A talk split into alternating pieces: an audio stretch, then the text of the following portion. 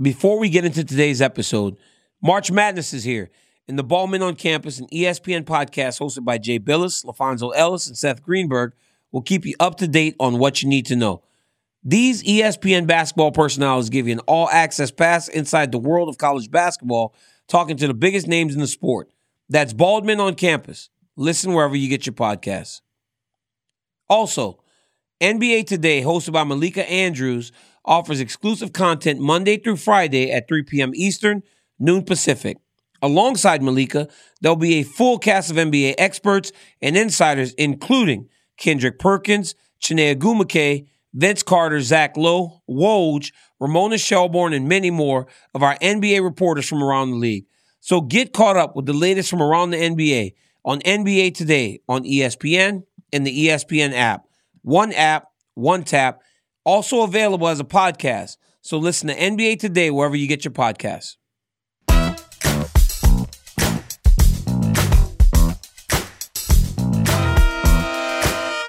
Guys, welcome to a brand new episode of DC and RC. I'm Daniel Cormier. That's my man Ryan Clark. And I'm back.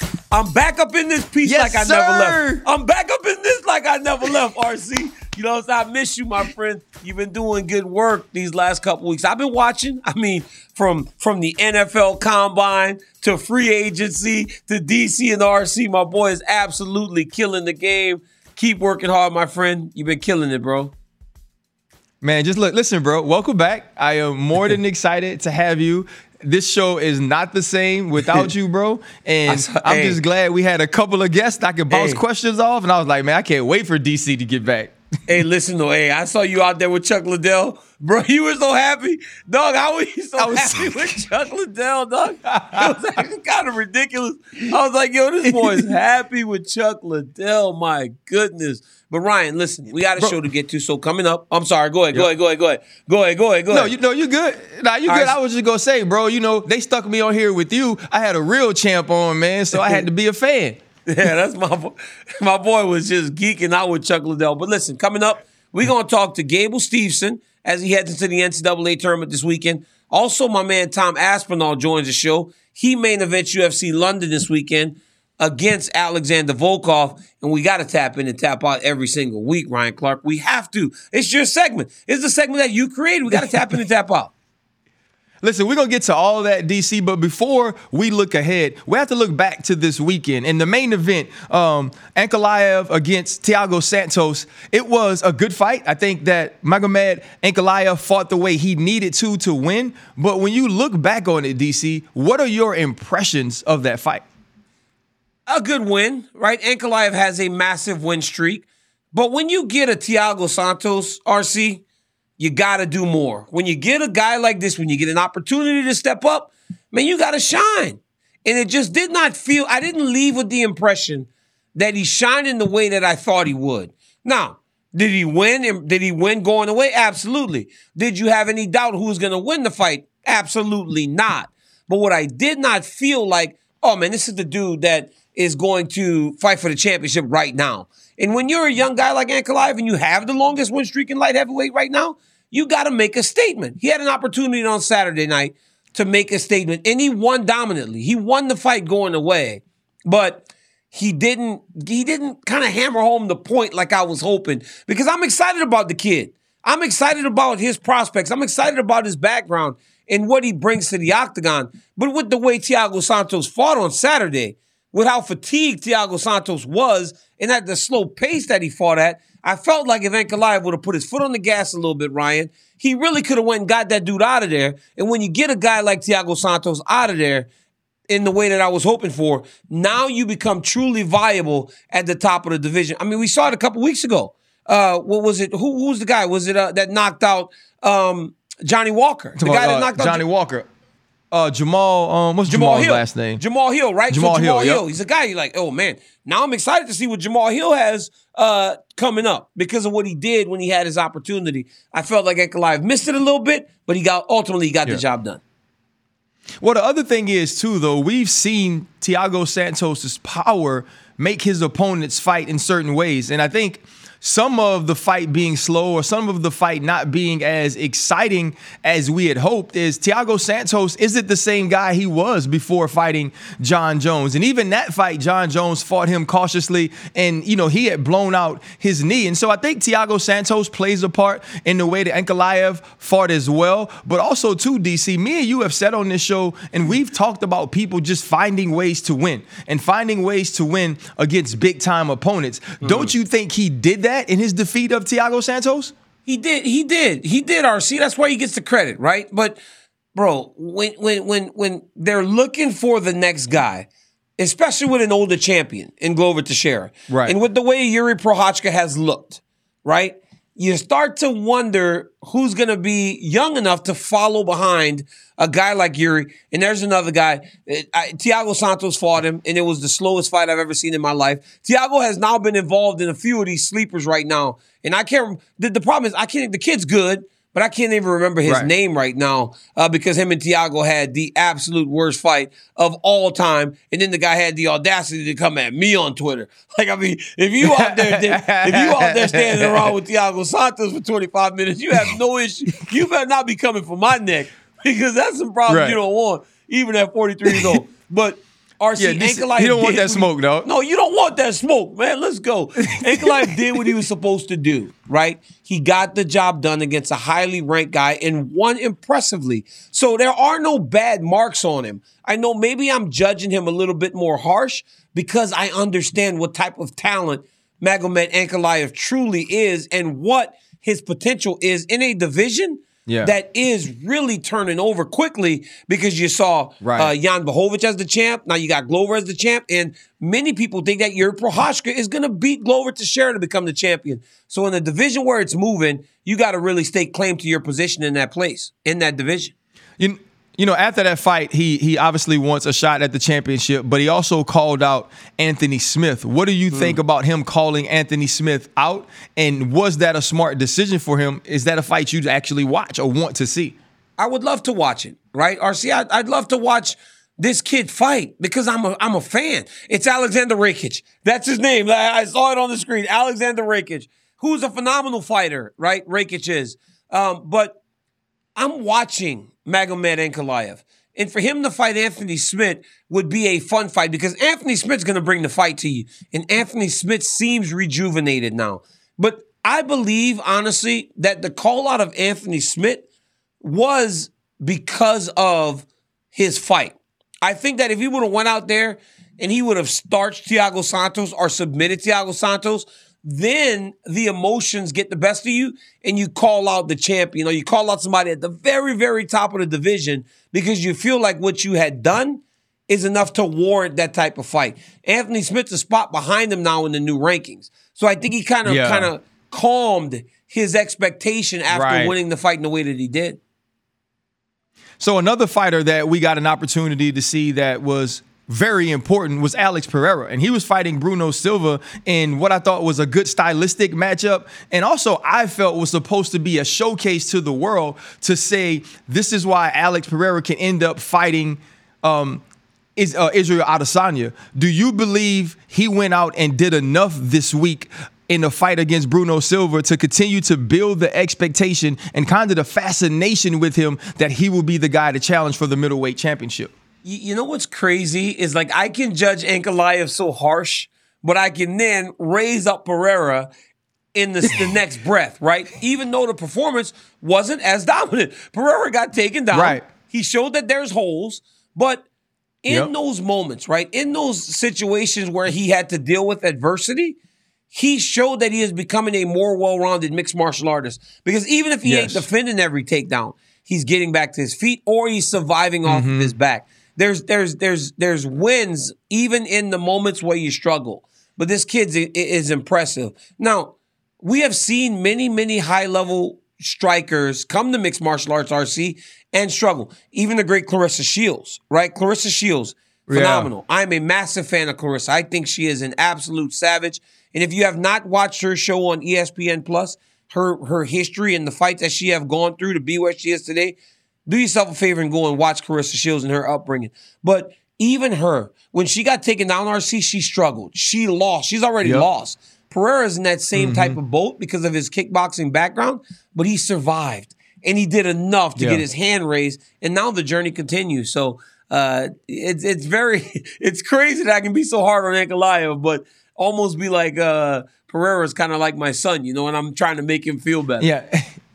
Well, I think I think everything's about perspective. We're looking at Pereira and where he is in his career compared to Ankalaev, and also how early it is for him in the UFC, and seeing the progression. You know, even in some of those takedown attempts by Silva late on late on, on in the third round, being able to sprawl, keep the fight on its feet, and actually land and connect with some great strikes. I thought that showed that he could fight through adversity and still finish fights strong. And so I did come away very um, impressed with who he was and also after the fight for him to call out Jared Cannonier. Now, Jared Cannonier has bigger fish to fry right he's now. For the belt. But I do, yeah, but I, I do understand what he's saying. He's like, right now, I can't really call out Izzy, but I'll call out the guy right beneath him, and then maybe I land at Robert Whitaker. Maybe I, na- I na- land at Marvin Vettori. How do you feel about this call out after the fight?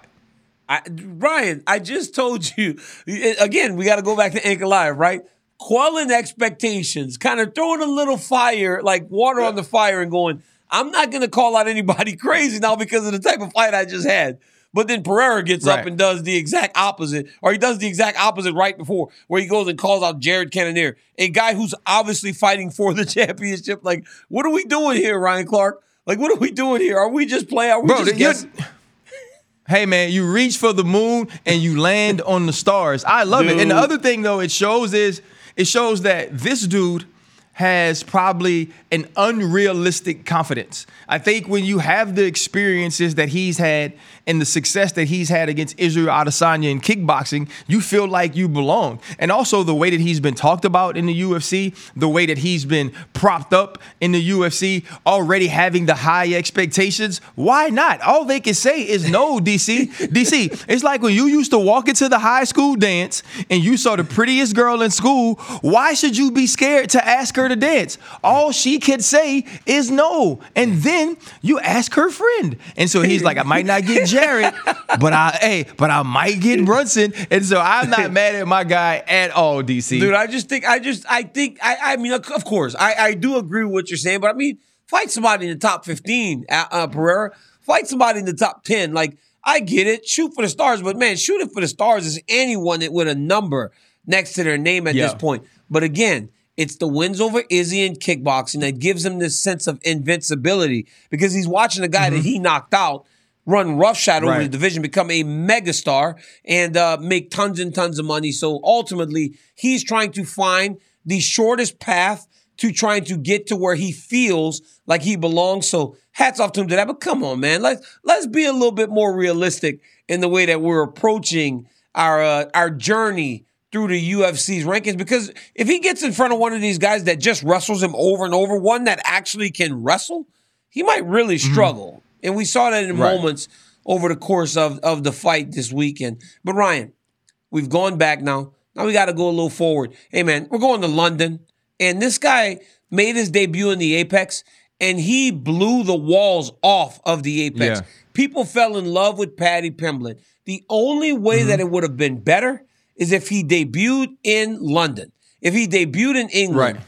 well, he gets to do that this weekend as he makes his return to the octagon. How excited are you as a fan to see Paddy Pimblett again? Paddy the Baddie. What a simple nickname. I mean, Paddy the Baddie, Pimblett.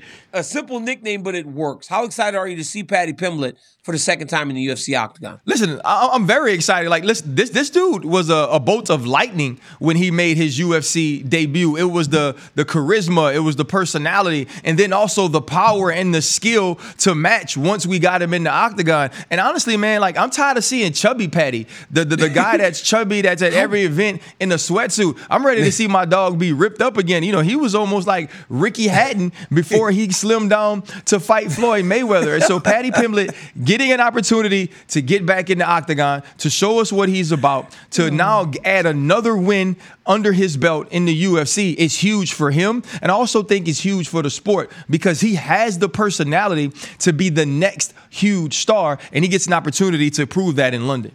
You, you think these guys kind of have a bit of a head start, right? The accent. People are drawn yeah. to him because of the accent and the way that they act. They've got a bit of a head start that they're from overseas and people are drawn to him because guess what? When Pimblett hits the curtain on Saturday in London, he will be greeted with a reception like megastars. He will be greeted with a reception like most guys get when they become champions and they hit the curtain. But this young man is a tremendous talent. And the beauty in his debut, I called it, was that early in the fight, it seemed like he was having little difficulties getting to his spots. It seemed like Paddy was going to need to get a takedown in order to implement his grappling because that's where he makes his money. He's really good on the ground. Mm-hmm. He's a he's a slick jiu-jitsu guy, good takedowns, and he does a great job of getting people out of there in that way. But then he knocks the guy out, even though he had yeah. taken the shot early in the fight. So it showed the evolution of Paddy Pimblett because taking the guy down and submitting him while exciting Nothing matches you putting somebody to sleep with your hands. So it all worked perfect with right. Pimblett the first time outside of being in London. But this weekend he gets that opportunity against Kazula Vargas, a very tough guy, but a matchup in yeah. which he should feel very confident going into because he's got megastar written all over him, RC. Mm-hmm. Now it's time for him to go cash those chips. But how much weight? I mean, honestly, how much weight does this kid gain in between fights? I don't know, bro. It's unbelievable how bro, big he looks in pictures. Man, he looks like a skinny. He looks like skinny DC. You know when you we see him in pictures. but what would a what would a win for Paddy Pimblett in front of his hometown crowd do for him as as it pertains to where his stature is in the UFC? You know what I think back to? I think back to Conor McGregor fighting Marcus Brimage in Ireland. And mm-hmm. he was young in his career. He had barely yep. started. And he got to fight at home in front of those people. And it just elevated him. I mean, right away, uh, Conor McGregor was on his way. You strapped the rocket ship to his back and he was to the moon. Because next thing you know, they stuck him in Boston, where he, he, outside of being in Ireland, going to Boston is as close to Ireland as you can get. And it was like at every turn, he took the right step. Pimblett goes and does something special on Saturday. It, it'll be the same type of situation because mm-hmm. everything plays a part, Ryan. Everything plays a part. Like I said, the only thing missing from his debut was that massive explosion from the fans after he did what he did. If he can do that yeah. this weekend, he will get that. And then that highlight will play over and over again. You'll see the people throwing their beers. The crowd will be going insane. They will be singing his walkout song. Dude, this is a recipe for him and Tom Aspinall, who joins us later, to truly propel themselves to the next level of stardom inside the UFC. It, it, it's crazy. It's massive. And I'm certain that these young athletes are starting to feel that. Listen, I mean, that was great foreshadowing right there at DC because Tom Aspinall will be joining the show. He has a huge fight against Alexander Volkov, and we're going to talk to him about what it might be like to get out of the first round and what a win against an experienced fighter like him would do for Tom. Here we go. Guys, we are now joined by Tom Aspinall, one half of the main event this weekend. It's time to go one round with Tom. Honestly, one round is normally what most people get with Tom Aspinall exactly. as he is running roughshod over the heavyweight division. Tom, how you doing, my man? I am doing absolutely unbelievable. How are you guys doing? Good, brother. Welcome, welcome. Tom, so this weekend you got a high profile fight in London, main event, heavyweight, an opportunity to really move up. How are you feeling as you're on the verge of the biggest fight of your career to, to this point? You know, I just I just feel like this is exactly the right move at the right time. Like I feel so ready for it.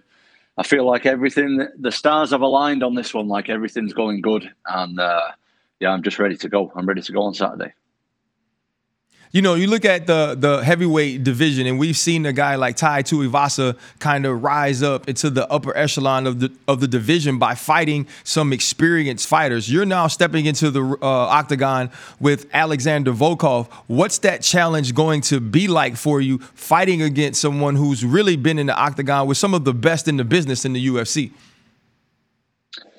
I mean, this is by far the most challenging fight of my career. Like this is definitely the best opponent that I've faced so far. But to be honest, between the difference between me and the guys at the very, very top level is, are the experience.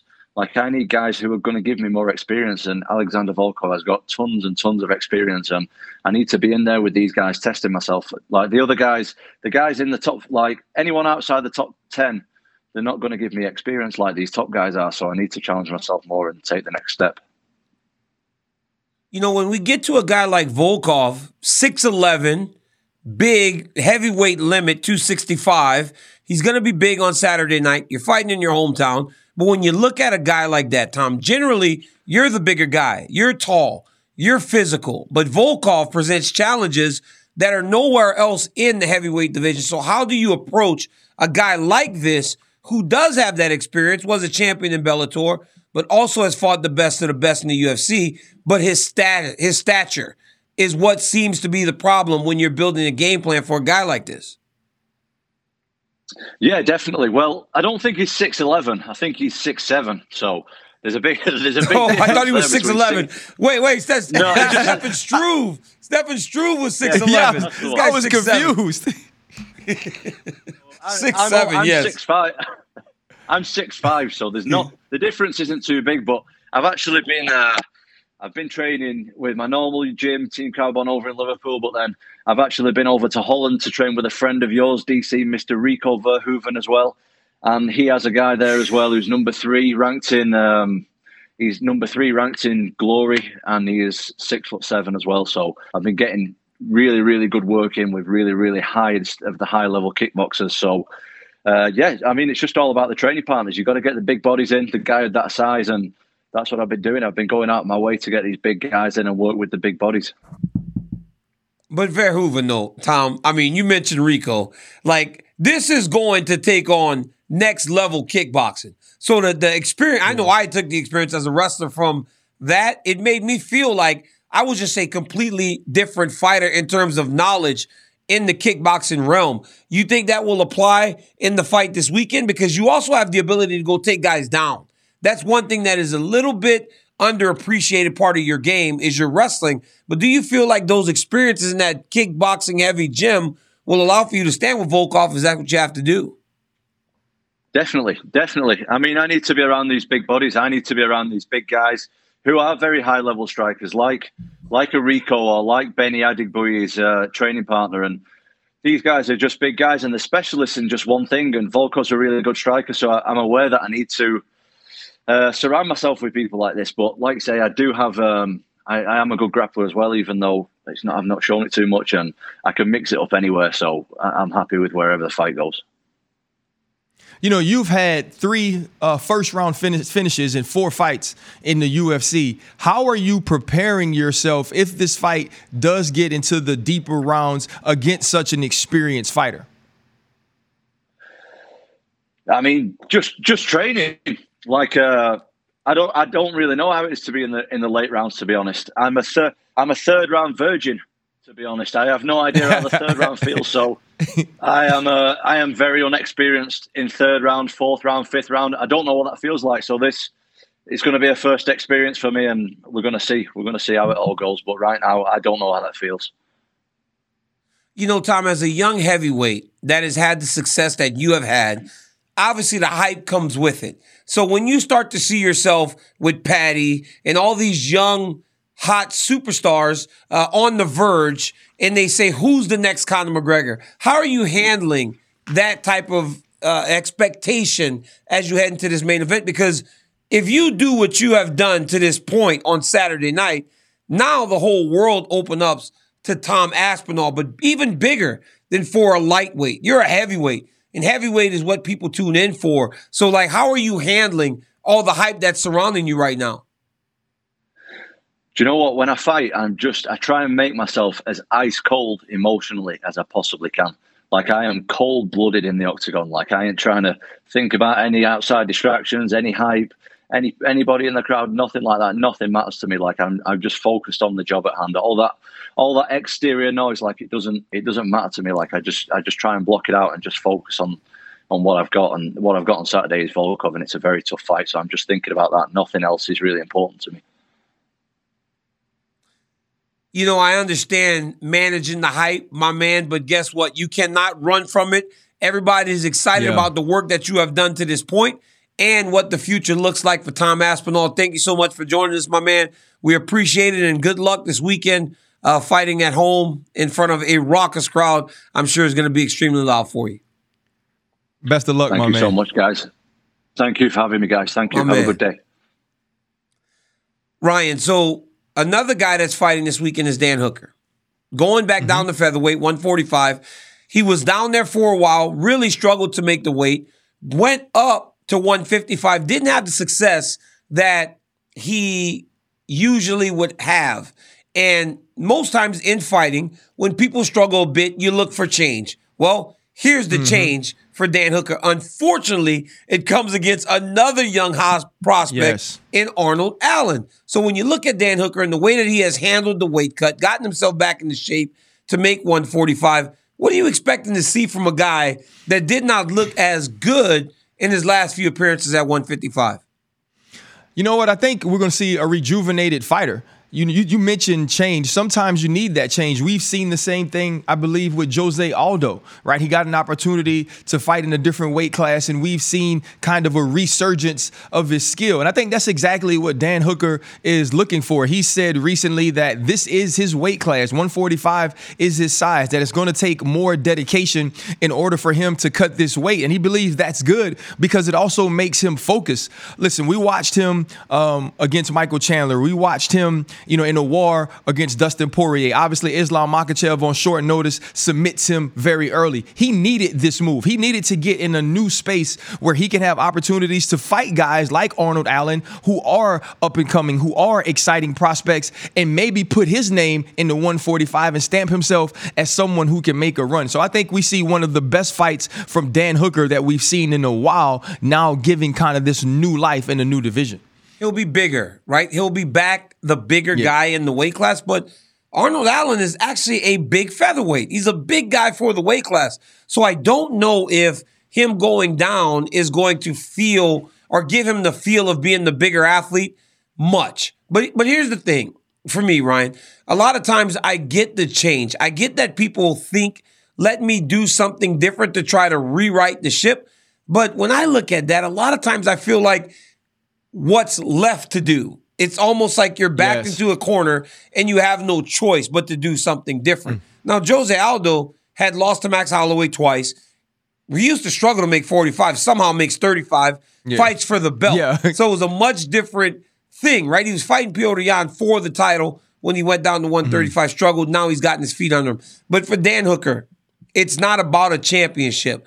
It's about just trying to get things going back in the right direction. But again, you find yourself in that situation. You're the guy with the name value, and you're fighting a young up and comer as he is trying to make himself a star in the game. So if Arnold Allen, the other side of the story, the other side of the equation, can put on the type of performances that we have seen him have, now he becomes the guy and he propels himself off the back of Dan Hooker coming Yeah. down to 145. I think the other thing we have to think about with Dan Hooker, you know, you mentioned Jose Aldo getting an opportunity to fight for the belt. Dan Hooker's fighting for his career. You mentioned Yes. like what else what else is there to do? Right? There, there's nowhere else for Dan Hooker to go if this if, if moving to the new weight class or moving back to his old weight, weight class doesn't work out for him. And so I think you're going to see some of that fire. You're going to see some of that desperation in his fighting and I think that makes for an exciting fight with one guy trying to continue to build his name and another dude really trying to repair his career and and get this new th- th- this new division and this new change going in the right direction. And I mean, you know, when you got people like yourself on the call, you understand fighting in different weight classes. But Speaking of you being on the call, you get an opportunity to call the NCAA uh, Wrestling Championship, right? You you get to go back to your roots, man, where DC started in the in in in, in the helmet, right, in, in in the uniform. How do you feel about this, man, and what does it mean to you to get an opportunity to do this? Circle, right? I wrestled in this tournament. Uh, I was an NCAA finalist. I'm going to get to call the semifinals and the finals. Um, it- it's just a massive opportunity that I've looked forward to for a long time. Uh, you know, and the reception has been fantastic. The fact that when I put it out there for the people to digest, everyone's like, "Yes, it's it- it's going to be great." Because the one thing that we need as a sport I mean, wrestling, we've got to find ways to make it more fun. So I hope I can bring Yeah. my spice to it, my jambalaya to uh, that black pot, and bring some fun to Yeah. uh, what happens on the wrestling mat. Because, dude, it is a beautiful sport, and I'm so lucky that I get an opportunity to go back and do uh, what I truly love to do in my new career, Ryan. So, um, massive, man, massive for me to go watch my Cowboys and also get to watch and tell the stories of some of these young, great athletes uh, that are going to wrestle this weekend. for me, I think it's a home run by the NCAA to to bring somebody like you and someone who not not, not only excelled in wrestling collegiately, but turned into one of the greatest professionals in both wrestling and obviously the MMA world. And so I think it's a home run for them. Extremely smart, and I know you're going to do an excellent job talking about some of the other stars like Gable Stevenson, who I'm sure everybody's going to be excited to see. And this is a man that we're bringing on the show because we got to get one round with Gable Stevenson. You know, Gable Stevenson, hey, Ryan, this dude, hey, look at him. RC, this guy right here, I met him a few years ago. You know, he was just a little young, Uh-huh. pudgy boy, you know, but the money looks good on Stevenson. Look at him. Look at how good the money looks on him. This dude Yeah. has capitalized on NIL like no one else. Gable, how you doing, champ? What's up? What's up? How y'all doing today? Man, Good, we're doing man, well, man. good. Welcome to the show, bro. Welcome to the show. I hey, listen, man, I'm just it. Thank you excited. You got. Hey, the NCs are coming up. Obviously, you've become an Olympic star. The, the the the NIL is big now. DC said now you got the fresh haircut and the fresh clothes because they taking care of you. Yeah, he do, how yeah, have you kept up the How have you kept up the motivation though, bro, to be the best in the world or the best in the country? And how are you going to go out and show that this weekend? I think just uh just staying true to myself. You know, my mom always taught us to just stay level headed and uh, keep moving forward. Whether you're getting a lot of money or you're not getting anything. So uh, I just want to be the best I could possibly be and just keep pushing, keep putting my uh my two feet forward and uh and my heart out there for the people to see. Gable, you know what I've taken from your journey? Not only the last 15 seconds of the Olympic semifinal match, where this dude right here was down by three points, somehow scored three takedowns to beat the defending Olympic champion, becoming the Olympic champion himself. But what I have seen, Gable, is your impact on the next generation by going back to college, by almost sacrificing to go back and wrestle in that Gopher uniform.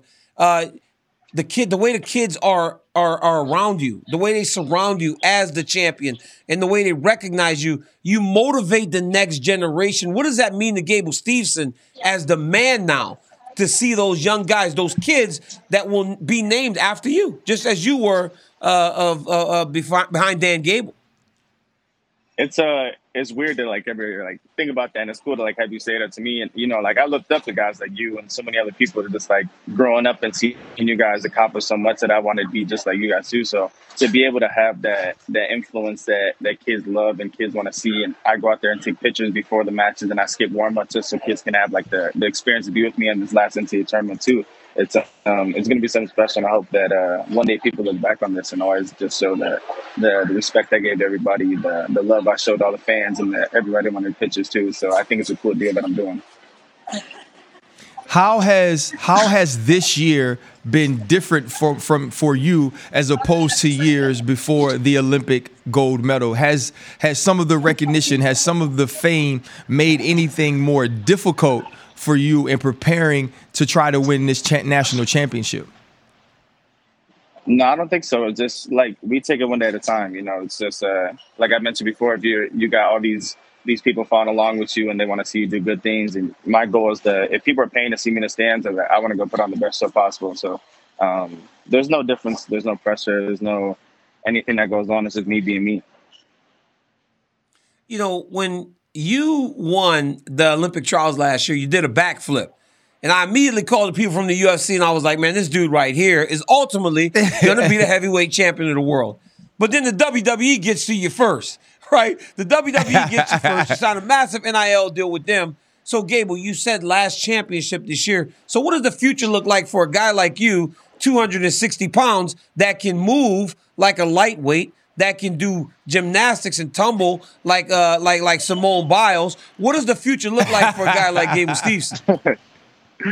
Yeah, I think the future right now is just finish the NCAA tournament, go out on top, uh, leave a good legacy at the University of Minnesota, go to the WWE, become a champ, try to be um, try to be like the likes of Brock Lesnar, and um, just just keep taking my next steps after that. So it's a cool that I have so many options, and uh, who would have thought at many many years ago that I would be in the position that I am today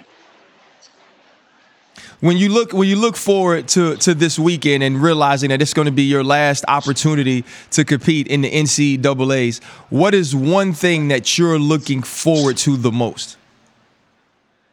I think uh, besides winning, I'm looking forward to interacting with the the people in Detroit at the NCAA tournament. I think um, having them see me for the last time in person and having close interaction with them, having the kids take pictures and sign autographs for so many people is going to be a great feeling. You know, like I mentioned before, just growing up watching so many high level athletes go out there and they showcase their best selves, and now I'm at that point too. So I think it'd be cool that um, this last step, this last tournament, and uh, these last five matches of my career are going to be something special. And I just hope to put on, like I said, the best show possible and take the next step with the WWE. You know, champ, yesterday you told me something. You said, DC, you remember back in the day I told you I was going to be like you.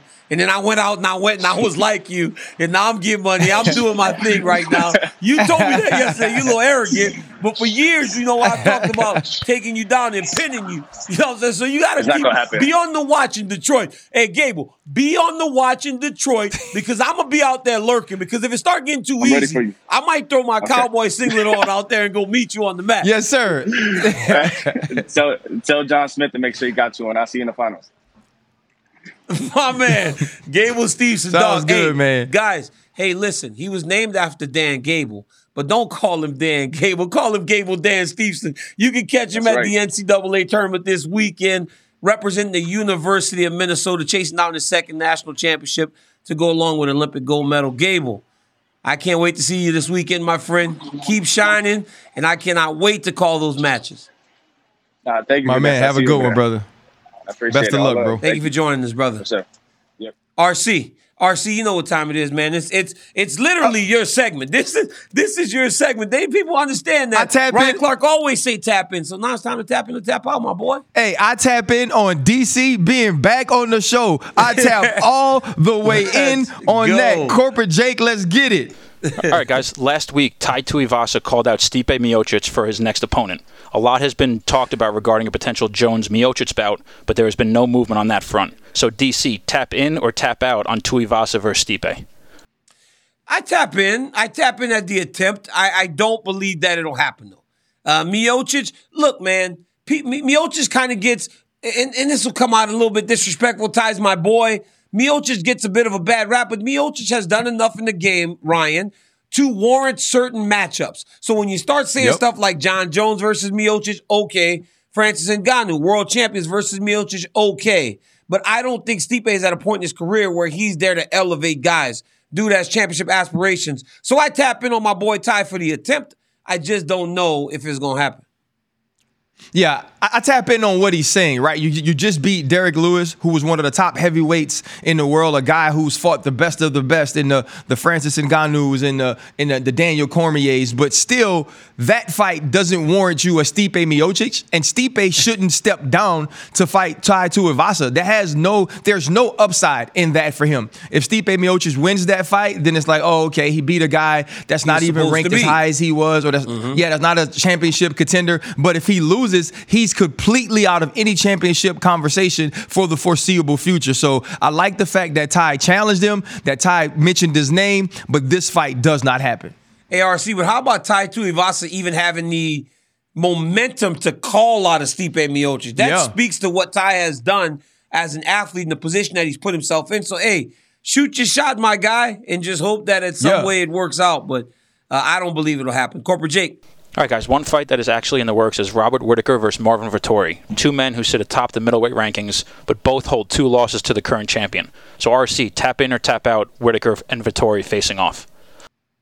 Well, I tap in on the fact that I think it'll be a good fight, that I think it'll be exciting, that we saw Robert Whitaker, at least to himself and what he seemed to be after the fight against Israel Adesanya, really be more himself in the octagon versus the champ than he was the first time. And also, when last we saw Marvin Vettori against Israel Adesanya, it was kind of boring. It wasn't, it wasn't necessarily a great fight. He was dominated in that fight more than the first. And so I love to see these two men kind of make their claim that they should be right under Israel Adesanya as far as the middleweight class goes. And so I tap in on this fight 100%. And I think many people would love to see these two dudes go to battle.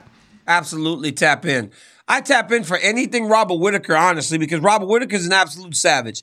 I tap in for Marvin Vettori because Marvin Vettori is a bit of a different character, but the dude can absolutely fight. Uh, the one issue with the fight is that where does it really lead to as long as Israel is the champion? Right. Robert Whitaker has, again, once again, stepped right into knocking out the guys that are on their way or close to championship contention. So he'll beat so many people, just like he did Jared Cannonier, just like he did Kelvin yep. Gastelum, to make his way back to a title fight. So it's uh it, it's a great fight. I tap into watching it. I'm just un- trying to understand ultimately where it leads to. All right, guys, one more. We've seen pillow fighting, chess boxing, phone booth fighting, but now it's time for slap fighting. Two individuals who stand across from one another and attempt to knock out the other via a slap. So, RC, tap in or tap oh, out man. on slap fighting. Bro, oh. I tap in because these are the funniest social media videos, bro. Dudes go straight to sleep on this joint. I'm talking about wobbly legs, boys fall forward. Like, watch my man right here, Sleepy oh. Johnson, bro. It's a wrap, dog. I tap all the way in on this, but I would never do it. I tap in, Uh, but I don't tap in on the guy kind of tucking his chin. Of course he got dropped because he didn't tuck his chin. There should be some sort of penalty to tucking. Like maybe, this dude right here should have tucked a little bit because he got rocked. He did the chicken dance. Man, I'm tapping Bro. into that one. He, he got rocked, RC. Dog, this is listen, DC. you know it's coming, and there's nothing that you can do, bro. Like it's like watching a slow death, bro. Those those slaps have to be coming in slow motion. Also, too, being slapped is the most disrespectful oh thing in the world. At least right behind being spit on. Hell no, I ain't let nobody slap me. But. I would pay to be front row at the slap fighting championship. I mean, you got a 300 pound man just start doing stuff like this. When his hands start opening up like a gate at the front of your house, you got to be ready because he about to slap the crap out of you, dog. It's tremendous. You know Bro. what's the best part about it? it? Is like, is the guy that's slapping you's team that's responsible for catching you as you fall down because the one right. dude got knocked out. The one dude got knocked out. No, the, the boys are behind him like this. team celebrating as he's falling and ultimately got to catch him. So yes, man, I'm tapping in on slap fighting. That is that's about as crazy as the Toads boxing the last time that we had Hulk Hogan Toad versus hey. Randy Savage Toad. them, them, toads, them toads were, were huge, man. I will say this, bro. It has it has not been as fun to do tap in, tap out to do this show uh, without you, man. You know, we text and talk, you know, throughout the time, man, and it's just so great uh, to have you back. Uh, I got an opportunity to express my love for you and you know give our our condolences as DC and RC as a family. Um, but right now, man, with having you back, man, we want to give you an opportunity, uh, you know, to give your mother her flowers, to you know tell Audrey and tell the world what Audrey meant to you, man. She was the absolute best, man. My mom was the the the keeper of my heart. She did everything for me. She was a sweet lady she was the person that Ryan, everybody lived with us because she cared for the entire community. And it showed in her going away.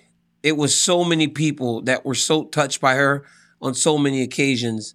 She was she was an angel, and now she is in heaven uh, with my father. When my dad passed in 2019, it got hard for her, and um, I always heard that uh, you can die from a broken heart, and I feel like my mom's heart went when my mm. father went but she went everywhere with me, man. We got to see some special things. Uh, we went to the uh, Olympic Games together. Ryan, uh, we went to the Olympic Games in 04 and, and President Bush was there. And uh, I said, hey, mom, come meet the president. She's like, why would I want to meet him? You know, because you know people down there don't really mess with uh, President Bush. She was like, I'm not. I was like, you don't get many opportunities to meet the president, mom. Yeah, man. But she was a Louisiana mom through and through, and she was so loved, and she loved us so dearly. And I am I am the man I am today because of Audrey Cormier. And Mama, we will miss you uh, for the rest of my life, but we will honor you in the way that we live today, tomorrow, and every day uh, going forward. So uh, for me, Joe, Felicia, and Farrell, thank you for uh, making us who we are and loving us so unconditionally. Uh, we'll miss you every day, and I love you, mom, so much. So, thank you, and Ryan, thank you for holding down the show, man, and and the, the words uh, meant so much to me in in a time where uh, nothing was really uh, making me smile. Seeing you, uh, seeing you do what you did and say everything so eloquently. I really appreciate you, man. You are a brother to me, Ryan Clark, and I appreciate Yeah, you bro. and your support. So, thank everybody that has held us down, man. My family felt the love from the UFC, ESPN, and all the fans. Uh, we truly are appreciative of you. Nah, man, we man, we love you, bro. And this this year with you, bro, has uh, it's given me another family member, man. And so, you know, when you're hurting and when you and your family are going through things, man, we feel that, bro. We prayed for you. We'll continue to pray for you and your family, uh, your babies, bro.